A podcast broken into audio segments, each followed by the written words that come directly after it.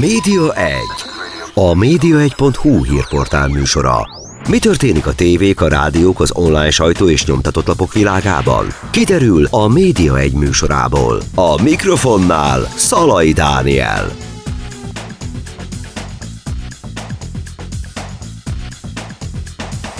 Köszöntöm Önöket a vonat túlsó felén pedig Kocsi Ilonát, a Magyar Újságírók Országos Szövetsége elnökét. Szia! Szia! Rengeteg minden történt itt az elmúlt hetekben, média fronton, nem annyira jó híreknek tűnnek ezek a dolgok, de mielőtt ezekbe belemennénk itt, rögtön a hét egyik érdekes fejleménye ugye a Túsnát fürdői vagy Bálványosi Szabad Egyetem, ahol a MUOSZ, hát néhány résztvevő kommunistázta. Talán akkor kezdjük ezzel a hét egyik érdekes megszólalásával. Mit szólsz hozzá? Jaj, ez olyan szörnyű. Kommunistázni egy szervezetet úgy általában szerintem valahogy bizonyítani kéne, ki a kommunista, kinek a, milyen pártnak kell tagja lenni ahhoz, hogy kommunista legyen valaki, vagy pedig ez egy elvi megközelítés. Fogalmam sincs, tehát ezzel a, ezzel a megbélyegzéssel nem lehet mit kezdeni. Az újságíró szervezetben sok idősebb újságíró van, aki sok évtizede az újságíró pályán mozog, de vannak nagyon fiatal újságírók is. A Magyar Újságíró Szövetség elnöksége is ilyen vegyes csapat. Vannak benne fiatalok, vannak benne idősebb. Most akkor, most akkor a fiatalok is kommunisták attól, hogy a MOSZ tagjai? Szóval fogalmam sincs. Mit gondolsz erről a légkörről, ami, ami bennünket körülvesz? Ez egy általános dolog most már gyakorlatilag ez a fajta háborúzás, itt most már média fronton belül is különböző táborok vannak, és hogy lehetne ezt, hogy egy kicsit kicsit valahogy közeledjenek egymáshoz. Valahol egyébként érdekes volt ez a Szabad Egyetemnek nevezett rendezvény is, hogy itt leültek egymással vitatkozni, veszekedni, ki hogy hívja ezt. Hát igazából gyakorlatilag egy meghatározott kör van ott minden évben, legalábbis magyar oldalról, a kormánypárthoz közeli megmondó emberek. Tehát ők, ők uh-huh. megmondták egymásnak. Ez az említett vita, ahol a most itt kommunistázták, ott és a Hudgergeik volt ott, a Szőlősi György és a Borosbánk Levente, tehát a jobboldali sajtónak egy meghatározó képviselői és nem, e, nincs, szóval nem jó, nem jó ez a hang nem, amit, amivel közelítenek a, egyáltalán a szakmához. Az egész szakma van bajban. Tehát nem bal vagy jobboldali újságírás van bajban, a szakma van bajban, és ehhez, hogy ilyen bajba került, nagy mértékben hozzájárult a politika. Uh-huh. Az, hogy a politika egyes sajtó termékekből gyakorlatilag propagandista lapot csinált. Ez, ez gyakorlatilag az egész szakmát lejáratja hát persze nehéz lenne nem azt mondani, hogy itt az érintett szereplők, Szőlősi György vagy Hót Gergely, ennek a lejáratási akciónak aktív résztvevői. Ugye ráadásul Szőlősi György egy hasonló újságírói szervezetnek a elnöke is, tehát hogy valamiféle versengés is visszaköszön ebből a fajta üzengetésből, hogy akkor a másik szervezet az egy kommunista, ők bezzeg, a, a szőlősi féle nemzeti sport, nemzeti Igen. akármi ez, ez, ez akkor nem. Ugye az újságírásban is a szervezetek között is elindult egy ilyen osztodásra, szaporodásra. A Magyar Újságíró Szövetség egy 126 éves szervezet. Nem lehet azt mondani, hogy kommunista a szervezet, hiszen az alapítói között ott volt, sőt az első alapítója Vikszát Kálmán volt tehát itt kommunistázni nagyon nehéz lenne, és gyakorlatilag az akkori Budapesti Újságírók Egyesülete is hasonló célokat fogalmazott meg, amit a Magyar Újságírók Országos Szövetsége is követ. Tehát szakmai testület erkölcsileg is megpróbálja összefogni a szakmát, és szakmai kérdésekben egységes nívót, szempontokat érvényesíteni. Tehát ez érvényes most is. Tehát ezt kéne az összes újságíró szervezetnek, függetlenül attól, hogy most merre felé húz, de a MOSZ-nál hangsúlyozzuk, hogy szakmai alapon álló szervezet vagyunk, tehát nem húzunk erre vagy arra, hanem a szakmát és a szakmai szempontokat képviseljük, de ezt kéne minden újságíró szervezetnek képviselnie. Uh-huh. És hogyha ez lenne egy közös nevező, akkor ettől kezdve kiabálhatnának bármit is, ránk nem érdekel. Az a lényeg, hogy a szakmai normák egységesek legyenek, de ez korán sem így van. Ugye vannak is közös problémák, probléma. ugye vannak, vannak közös problémák mindenféle oldalt érintő, például ugye itt az elmúlt napok nagyon nagy felháborodást kiváltó lépése, hogy gyakorlatilag megszűnik a kata, illetve ugye most már ősztől nem lehet cégek számára kiállítani számlákat. Ez ugye nagyon-nagyon sok újságírót, webszerkesztőt, grafikust, fotóst, és persze rengeteg más szakmát is érint, mint futárokat, könyvelőket és tolmácsokat, és, és hosszan lehet ugye sorolni, hogy kiket, színészeket, tanárokat, akik külsősként számláznak, de most nyilván ebben a műsorban itt kimondottan a média vonatkozásáról beszélgetnék veled egy kicsit, hogy van arról neked valamilyen információt, hogy ez körülbelül mondjuk az újságírók hány százalékát fogja érinteni?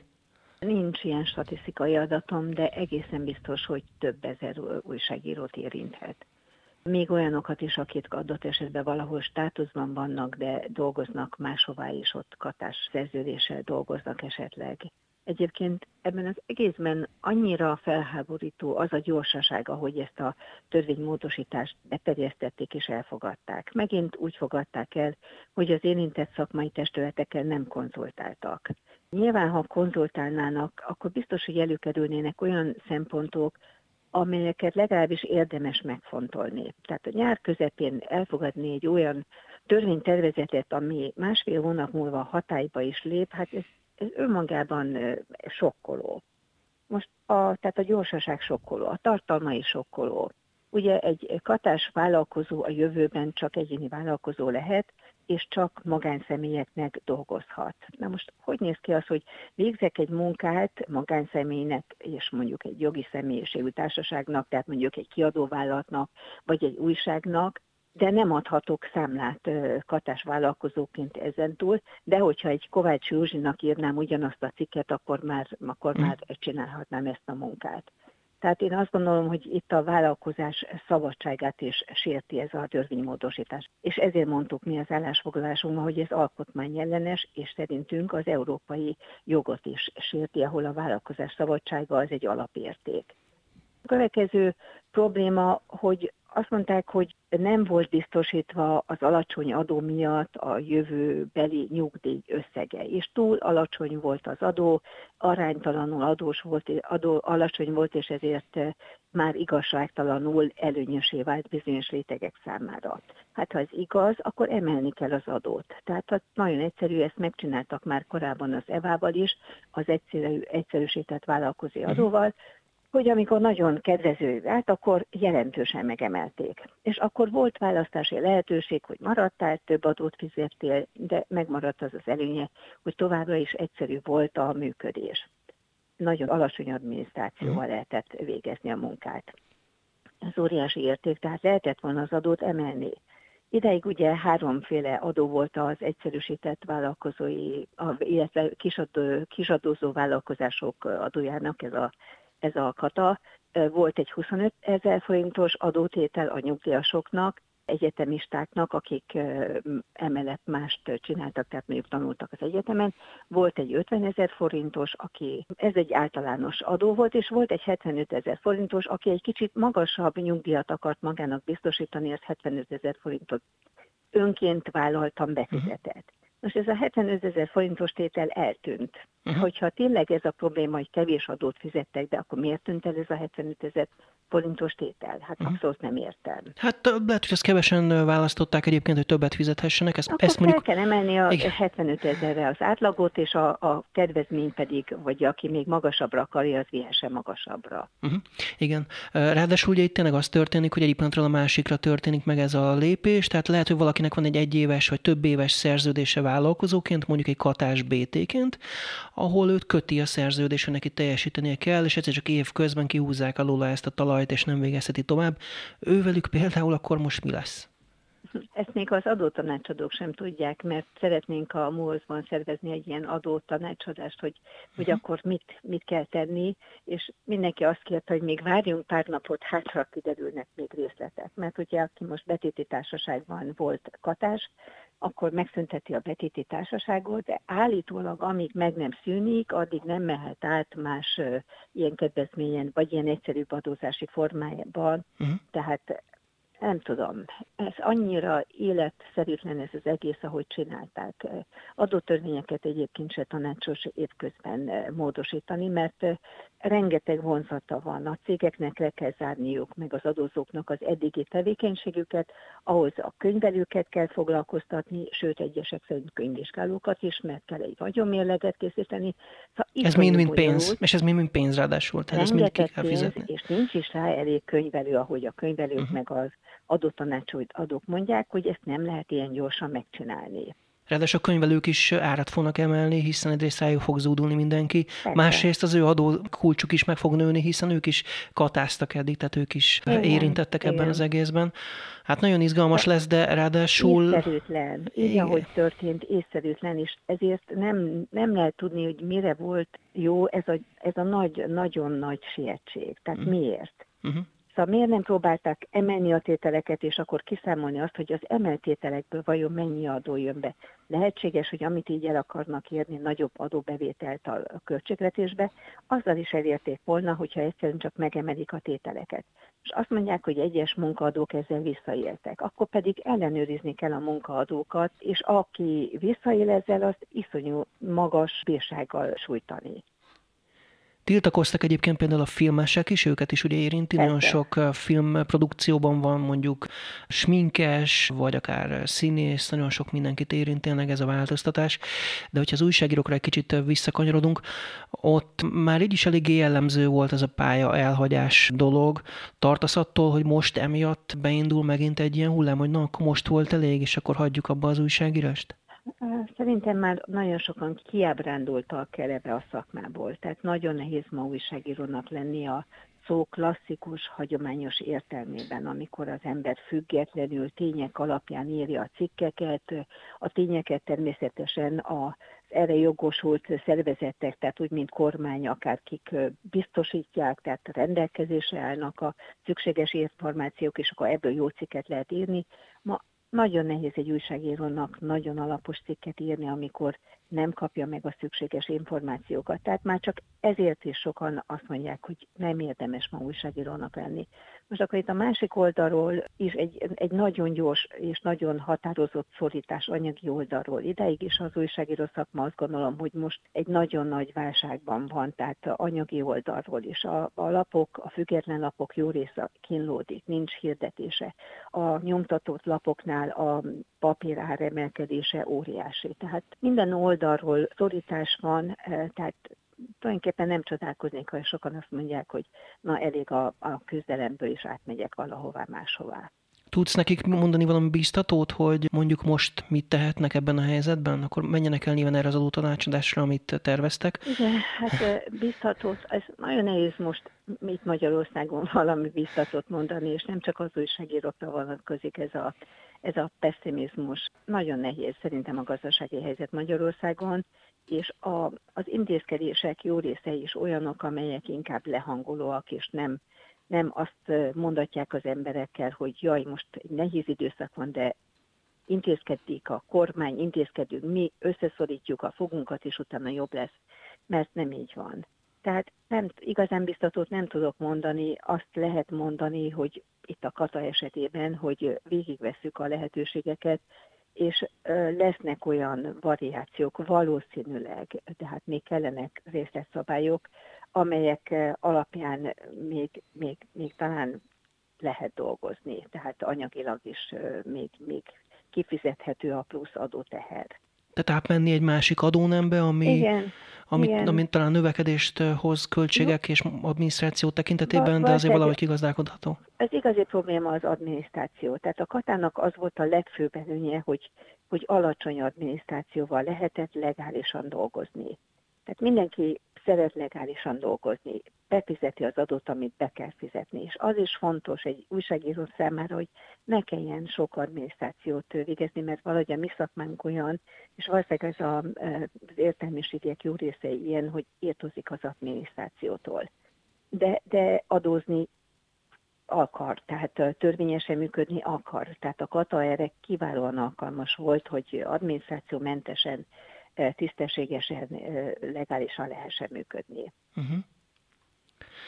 Kicsit ehhez kapcsolódik, ehhez a nehéz gazdasági helyzethez az a hír is, hogy Rogán Antal hivatal a 75 milliárdos kommunikációs szerződés kötött Balási Gyula hmm. cégeivel, Igen. tehát közben indul a propaganda, az állami reklámok azért arra jut pénz. Ezt hogy értékeled? Hát figyelj, 75 milliárd, iszonyú pénz. Egy, egy független lap azt lehet mondani, hogy 75 milliárdból nem 75 évig, 150 évig elműködne. De egyébként 75 milliárdból sok független lapot lehetne működtetni, támogatni, és akkor igazán megvalósulna Magyarországon is a pártatlan, sokoldalú, sokszínű tájékoztatás. Szerintem ez pofátlanság.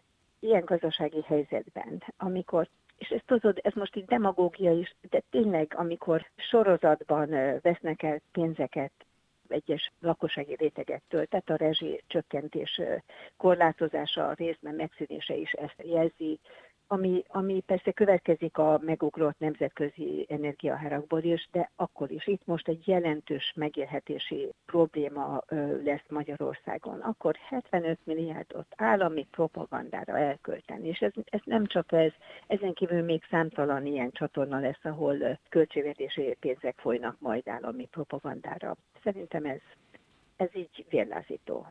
Vannak viszont sikeres médiavállalatok, itt van egy példa, Rogán Antal hivatala is feltűnik a fideszes politikus ex-feleségének kiugróan sikeres médiavállalkozása körül, mert hogy Rogán Gál Ceciliának a bulvár oldalán a Top World News-on, tévéjen, nem tudom, te ezt egyébként szoktad látogatni, ismered-e, itt meghökkentő 1,3 milliárd forintos profitot mutattak ki, és egyébként ez a hát elég pici kis látogatottságú, meg nagyon kevés lájka számot elérő oldalon hirdet az állam. Tehát vannak sikeres cégek, vannak sikeres médiavállalatok. Hát persze, valóban sikeres ez a cég. Valóban a piacon szedte össze a hirdetési bevételeit. Valóban egy pici látogatottságú poltára ömlik a, a hirdetői pénz. Ez, ez, ez, ez, ez gondolod, hogy ez, ez így spontán működik? Hát ez nem így van. Tehát ez a probléma, hogy egy, egy alig látszó honlap iszonyú pénzeket be tud gyűjteni, miközben egy elég nagy látogatottságú honlap vagy egy olvasott heti lap egyszerűen nem kap hirdetéseket.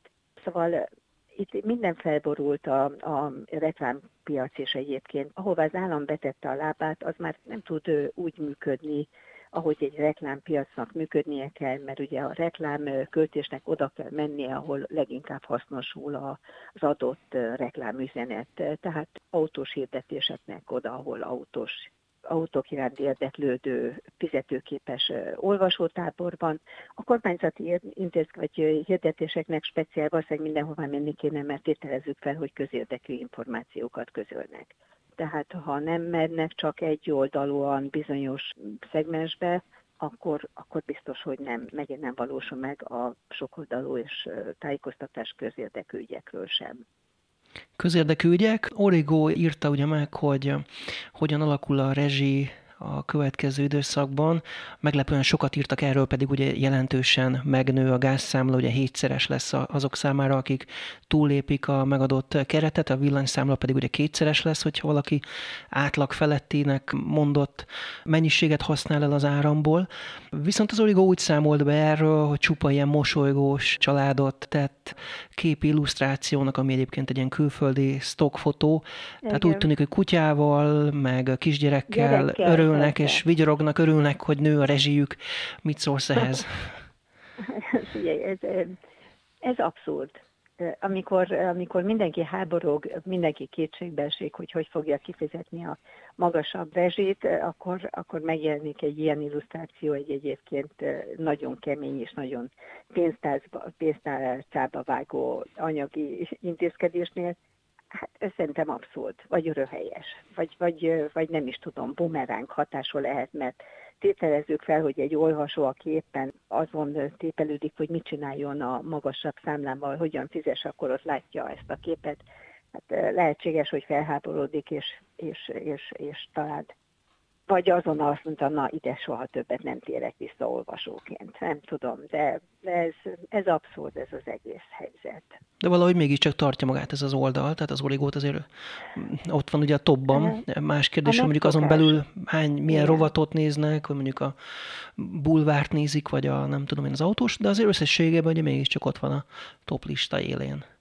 Ez általában kimutatható, amikor egy oldal vagy egy újság elér egy példányszámot, és utána jelentősen megváltoztatják annak a portálnak, vagy annak az újságnak a profilját, a, az irányultságát, egy darabig ott maradnak az olvasók.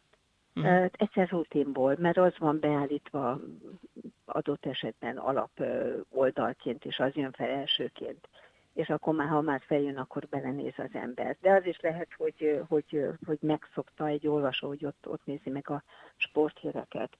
Nem tudom megmagyarázni, mert egyszerűen ortít a különbség a régi origó és a pár évvel ezelőtt elkezdett új origó között minőségben, szakmaiságban, irányultságban, mindenben.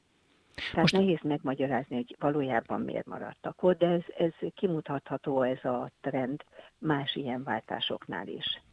Hát ugye ez gyakorlatilag olyan, mint Goebbels, tehát ott volt ugye ez, hogy pozitívnak mutattak be mindent, ami, ami egyébként időnként megdöbbentő volt. Nem szívesen hozom ide a példát, de hogyha valaki járt Auschwitzban, ugye ott látszik, hogy olyan fényképeket tettek közzé például, ahol úgy mutatták be, mint hogy a medencét építettek volna a koncentrációs táborokban lévő emberek számára. Tehát... Nem tudom, hogy, hogy miért maradnak ott ilyen, ilyen szerkesztési elveket látva az origonál az olvasók. Nem tudom megmagyarázni, mert, mert tulajdonképpen felháborító, és egy normális ember, normális, hát egy átlagos ember az egy idő után, amikor azt látja, hogy egy rezsicsökkentést megszüntetésnél, tehát egy rezsi növekedésnél boldog családok mosolyognak, hát az biztos, hogy, hogy, hogy ez, ez, ez nem felel meg a valóságnak, ez egy kontraproduktívnak kellene lennie. Rögtön folytatjuk a beszélgetést Kocsi Ilonával, a Magyar Újságírók Országos Szövetsége elnökével, egy pici kis szünet következik. Média 1. A média1.hu hírportál műsora. Mi történik a tévék, a rádiók, az online sajtó és nyomtatott lapok világában? Kiderül a Média egy műsorából. A mikrofonnál Szalai Dániel.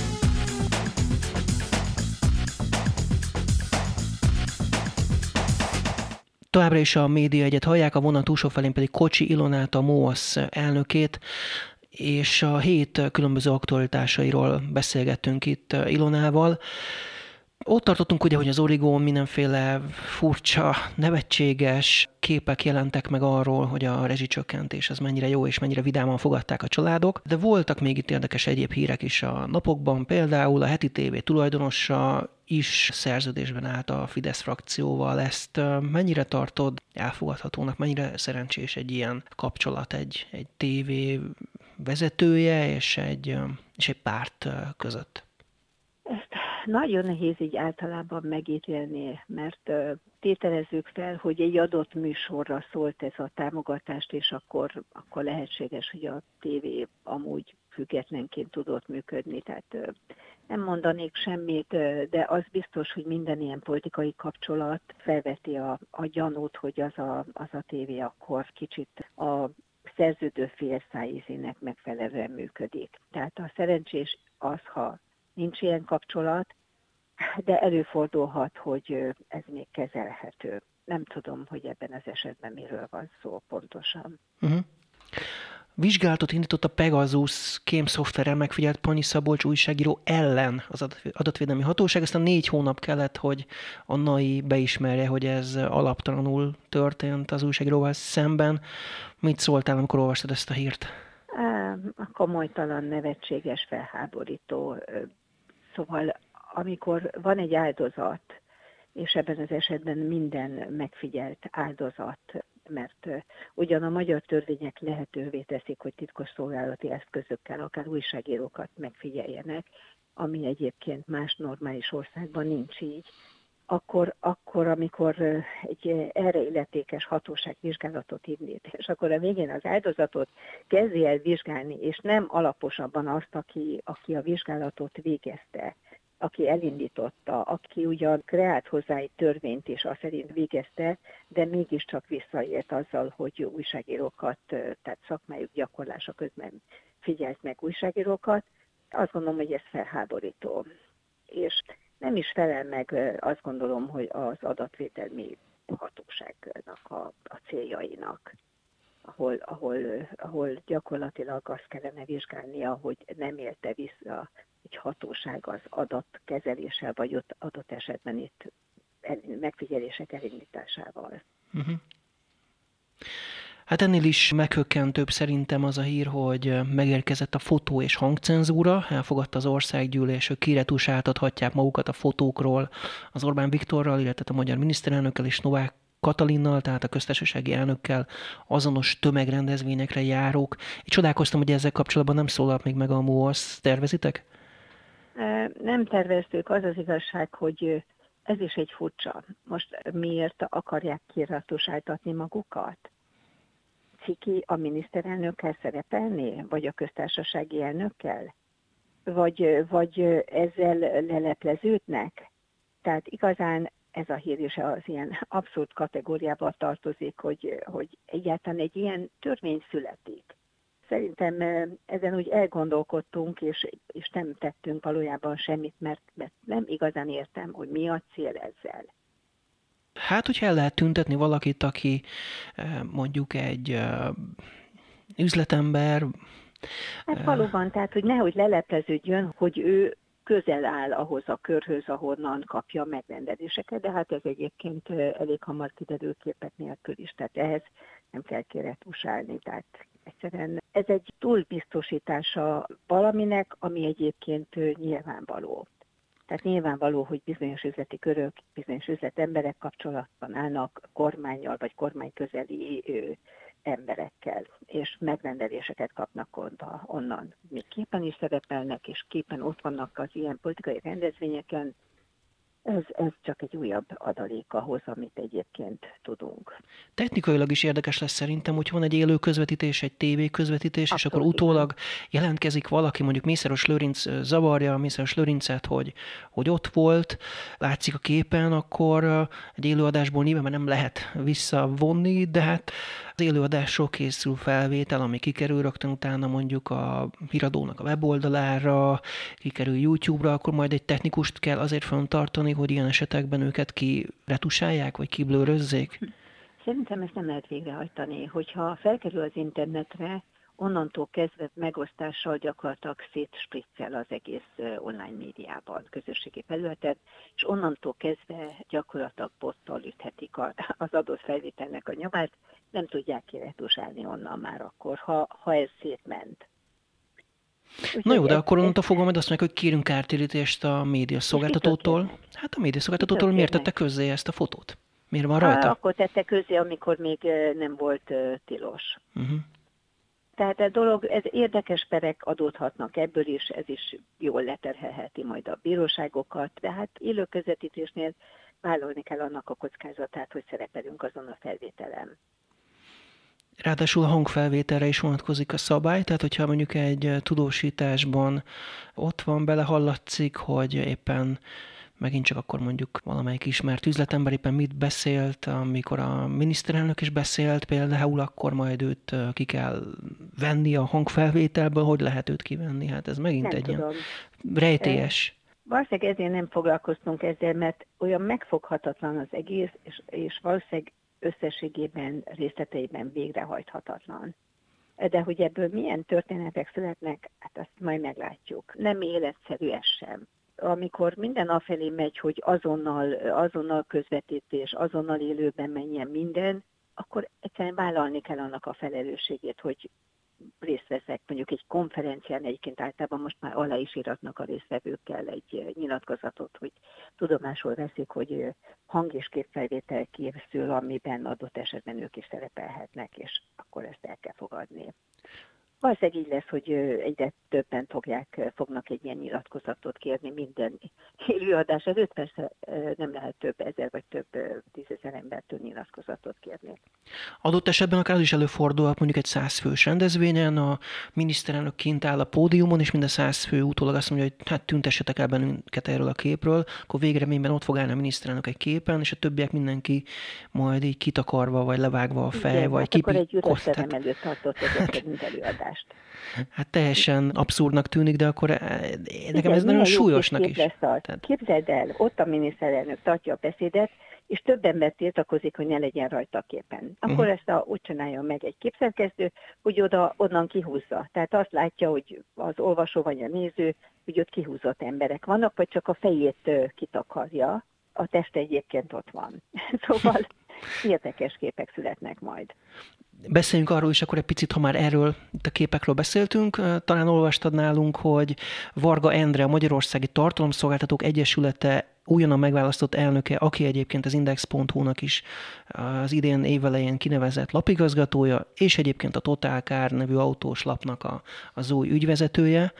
Tehát, hogy ő küldött nekünk egy fizetési meghagyást, félmillió forintról szól, plusz 53 ezer forint ügyvédi és egyéb költség, arra való hivatkozással, hogy szerinte mi megsértettük a képmáshoz fűződő jogait, akkor, amikor egyébként Varga Endréről közöltünk egy portréképet, amikor őt kinevezték a Magyarországi Tartalomszolgáltatók Egyesülete elnökének.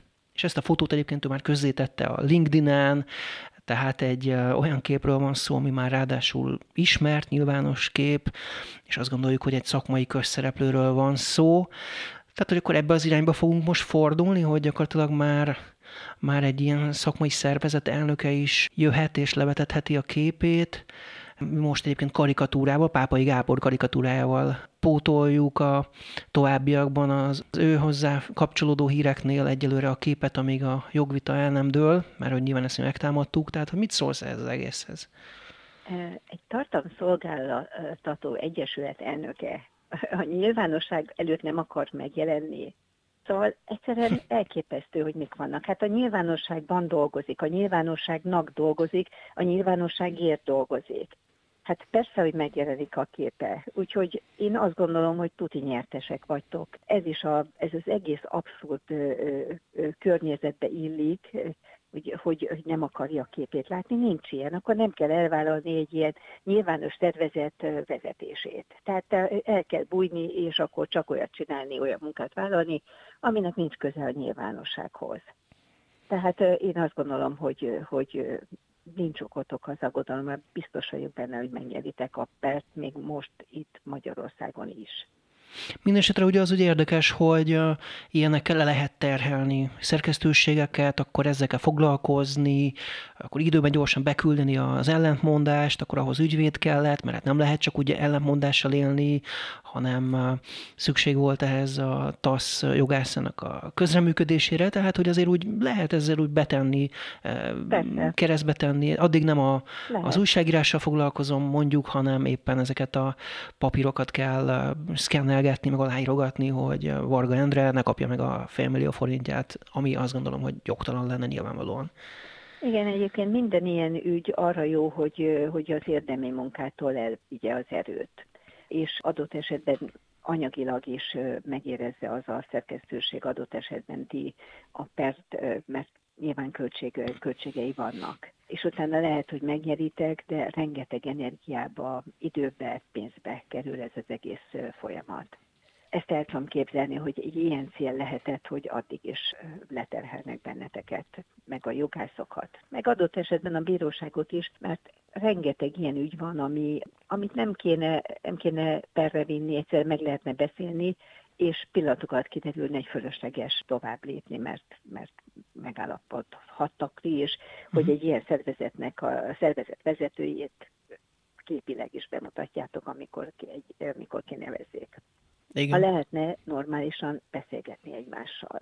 Igen, és ez is ugye külön abszurd, hát ez, hogy a Magyarországi Tartalomszolgáltatók Egyesülete egy tartalomszolgáltatónak próbál így keresztbe tenni, ez legalább olyan vicces, mint amikor a transzparens újságírásért alapítványnál derült ki, hogy nem tették közé időre a beszámolójukat, sőt több év elmaradásuk volt, tehát a transzparenciáról ugye ott nem nagyon lehetett Igen.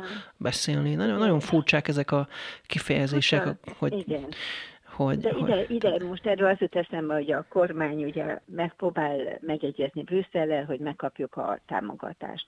Négy pontos javaslatot küldött el első körben, aminek az egyik pontja az, hogy tartózkodik attól, hogy társadalmi egyeztetés nélkül jogszabályi változtatást elindítson. Ehhez képest rá három napra bedobják a katatörvény módosítását, másfél napra rá meg el is fogadják. Lehet, pont ezért, hogy még gyorsan átnyomni előtte, még mielőtt az a új Na, világ hát életbe lép. Kiment a négy pont, amiben én vállalni akarom uh-huh. azt, hát a hiteltelenítem az általam leírtakat azzal, amit teszek. Uh-huh. Én azt mondtam, hogy egy kicsit legalább vártak volna, vagy előbb csinálják meg, és utána küldik ki a négy pontot. A kettő időrendben így nem jött össze. Uh-huh. Más téma, hogy készülsz a közelgő őszre, télre. Most ugye mindenki szalad, és már van, aki tűzifát vesz, van, aki napelemet, már ugye minden megdrágult, a napelem is, a tűzifa is. Van már energia vészterved otthonra? Az még nincsen. Az még nincsen, de, de úgy eszembe jutott, hogy jaj, de jó lett volna a napelemben gondolkodni pár évvel ezelőtt, és milyen jó lett volna, hogy a magyar kormány az energia megtakarítási akciókat és beruházásokat a lakosság körében, a, a szigeteléseket, ablakcseréket, meg mindent finanszírozott volna, hogy mire ide eljutunk, hogy, hogy takarékoskodni kell, akkor, akkor felkészültek legyünk arra, hogy kevesebb energiával tudjuk elérni ugyanazt a hőfokot mondjuk. Tehát én még semmit, én még nem gondoltam ezt az egészet végig, mert, mert, mert várom továbbra is, hogy még hát ha lesznek részletek, hát ha még módosul valami, meg, meg felmérem a lakáson belül, hogy, hogy mivel lehet takarékoskodni, a számítógépet nem kapom, nem hagyom bekapcsolva, illetve bekapcsolom, én nem tudom, mi mindent fogok még csinálni, de hát biztos, hogy sok apróságot, de ez persze nem ellentételezi azt a hatalmas összeget, amivel majd növekedni fog a számlánk. És hát növekedni fog a MOASZ-nak, az Újságíró Szövetségnek is a rezsiszámlája. Nem tudom, hogy ebbe mennyire gondoltatok bele, egy akkora nagy épületnek biztosan jelentősen. Ezt még fel kell mérnünk egészen uh-huh. pontosan, tehát az őszre mi most még nyáron ilyen rákészülési szakaszban vagyunk, ősszel rengeteg programot tervezünk, tehát úgy szeretnénk újra beindítani az életet, most nyáron úgy leengedünk, és nyilvánvalóan ebben a nagyobb tempóban, ami ősszel jön, akkor, akkor a gazdálkodással is többet kell majd foglalkoznunk, ez teljesen nyilvánvaló. De most elsősorban mondjuk ilyen tartalmi dolgokban próbálunk tovább lépni, tehát továbbra is folytatjuk a, ezt a fake news ellenes sorozatunkat. Nyolc előadás már lement a a MOSZ a hírhamisítás ellen címszóval, még kettő előadás ebből vissza van akkor akarunk indítani havi egyszer egy olyan fórumot, sajtószabadság itt és ma Magyarországon. Tehát ahol nem elméletileg, hanem nagyon gyakorlati példákkal nézzük meg, hogy mi az, ami, amitől a sajtószabadság papíron létezik, de hogy gyakorlatban folyamatosan gyakorlatilag akadályozzák. Hát ez a ti példátok is mhm. egyébként ebbe a sorba beleillik. Uh-huh. Beleillik az, hogy a magyar hangot továbbra sem engedik be a kormánytájékoztatókra. Szóval ilyen példákat akarunk havonta egyszer úgy összeszedni, hogy, hogy bizonyítsuk, hogy, hogy a sajtószabadság az bizony inkább papír, mint, mint gyakorlat. Ha már egyébként magyar hang, nincs valami elképzelésetek arra, hogy hogy lehetne ez ügyben valami áttörést elérni, hogy valami szakmai összefogás, vagy bármilyen közös kiállás, vagy jogi eszközök, perelni a, az illetékes kormány szóvivőt, ugye, tehát hogy valamit hát csinálni ebben az ügyben, hogy valami, igen, valami hát változzon. Kiállni, kiálltunk már egyszer a, ugyanebben a témában, annak nem volt értelme, és nem volt, er, nem volt eredménye, értelme volt, mert persze, mert fontos minden egyes alkalommal jelezni, hogy ez így nincs rendben, és ez sérti a sajtószabadságot, perelni lehetne. Nekünk van egyébként egy perünk az MT-vel, hát az már Szóval még odáig nem jutottunk el, hogy az első tárgyalás meg, legyen.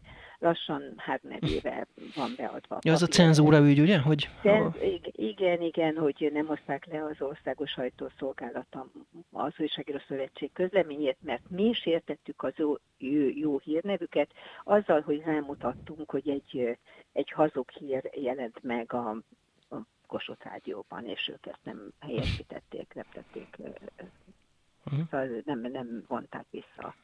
De mondjuk... És ezzel nem az a baj, hogy hazudtak, hanem az a baj, hogy mi erre rámutattunk, uh-huh. és ezt mi ezt persze próbáljuk érvényesíteni, hogy ilyenkor le kell hozni a közleményünket, de hát odáig még nem jutottunk el, hogy egyetlen bíróság foglalkozzon ezzel. Uh-huh. Hogyha magyar hangra visszaugrok egy pillanatra, az, hogy egyébként mondjuk ott a kormány szóvivőin, újságírók, nem tudom, hogy hátat fordítsanak, vagy valami, amit külföldön ilyenkor szoktak csinálni, erre, erre nem látsz esélyt? Úgy érzem, hogy az újságírók is úgy belefáradtak ebbe, a, ebbe az állandó harcban, mert most tényleg folyamatosan minden nap van valami, amiért fel kell háborodni, amiért tiltakozni kéne, amiért hátat kéne fordítani, és úgy érzem, hogy ez, ez, ez, ez már nem működik. Tehát valami egészen más kéne kitalálni. Uh-huh. Hogyha valakinek ötlete van, hogy mit, azt nagyon szívesen vesszük. Uh-huh. Az Újságíró Szövetség keresi az új, új megoldásokat, hogy mivel lehet a tiltakozást kisé hatásosabbá tenni. Uh-huh. Értem. Hát kíváncsian várom az őszt. Reméljük, hogy a MUOSzt azért a rezsi növekedése annyira nem fogja megütni, hogy gond legyen. Ugye ott van az eladott mm, üdülő, akkor annak a pénze az nálatok van még ugye a számlán, és akkor azt tervezitek, majd több befektetitek? Befektetési alapban van, ami ugyancsak most sajnos az általános gazdasági válság miatt nagyon rosszul teljesít, tehát mi ahhoz a pénzhez nem tudunk hozzányúlni, és nem is akarunk mhm. hozzányúlni. Ezt a mindenfajta rezsi számlát nekünk ki kell gazdálkodnunk, ezt ki kell találnunk, hogy hogy oldjuk meg. Uh-huh, uh-huh. Értem. Hát valami vidámmal fejezzük be. Mondj valami vidámat, Ilona, hogy mi az, ami most téged egyébként vidámmá tesz? ez, ez nagyon nehéz, nagyon nehéz kérdés. Szóval azt gondolom, hogy valahogy mindig győz a józanész. Tehát, hogyha, hogyha az, az történelmet nézzük, azért csak eljutunk mindig oda, hogy előre megyünk, és nem hátra. Mi most itt Magyarországon hátrafelé megyünk, de azt gondolom, hogy ez kell, hogy győzön a józanész a mi szakmányban is, a sajtóban. Tehát a, az újságíróknak szakmai alapon kell összefogniuk, és egyébként nincs értelme ö, egymást minősítgetni, kommunistázni, szóval egyszerűen a rendszerváltás után több évtizeddel, amikor már új generációk vannak a, a MOZ-ban is, elég nagy számban, tehát egyszerűen ez komolytalan. Szóval én a, én a józanész győzelmében és térhódításában bízom. Legyen így. Köszönöm szépen, hogy itt voltál velem az elmúlt 40 eh, percben a Média egy podcastjában, és aztán majd figyeljük úgyis az eseményeket, hogy hogy alakul. Köszönöm a meghívást. Köszönöm szépen, tehát Kocsi Ilonát, a MOASZ elnökét hallották. A Média egy egy hét múlva jelentkezik ismét. Visszahallgatható az adása a média1.hu-ról, webcast.hu-ról, Spotify-ról, iTunes-ról, és 11 rádió is megismétli ezt a beszélgetést. Köszönöm a megtisztelő figyelmüket, Szalaj Dánielt hallották.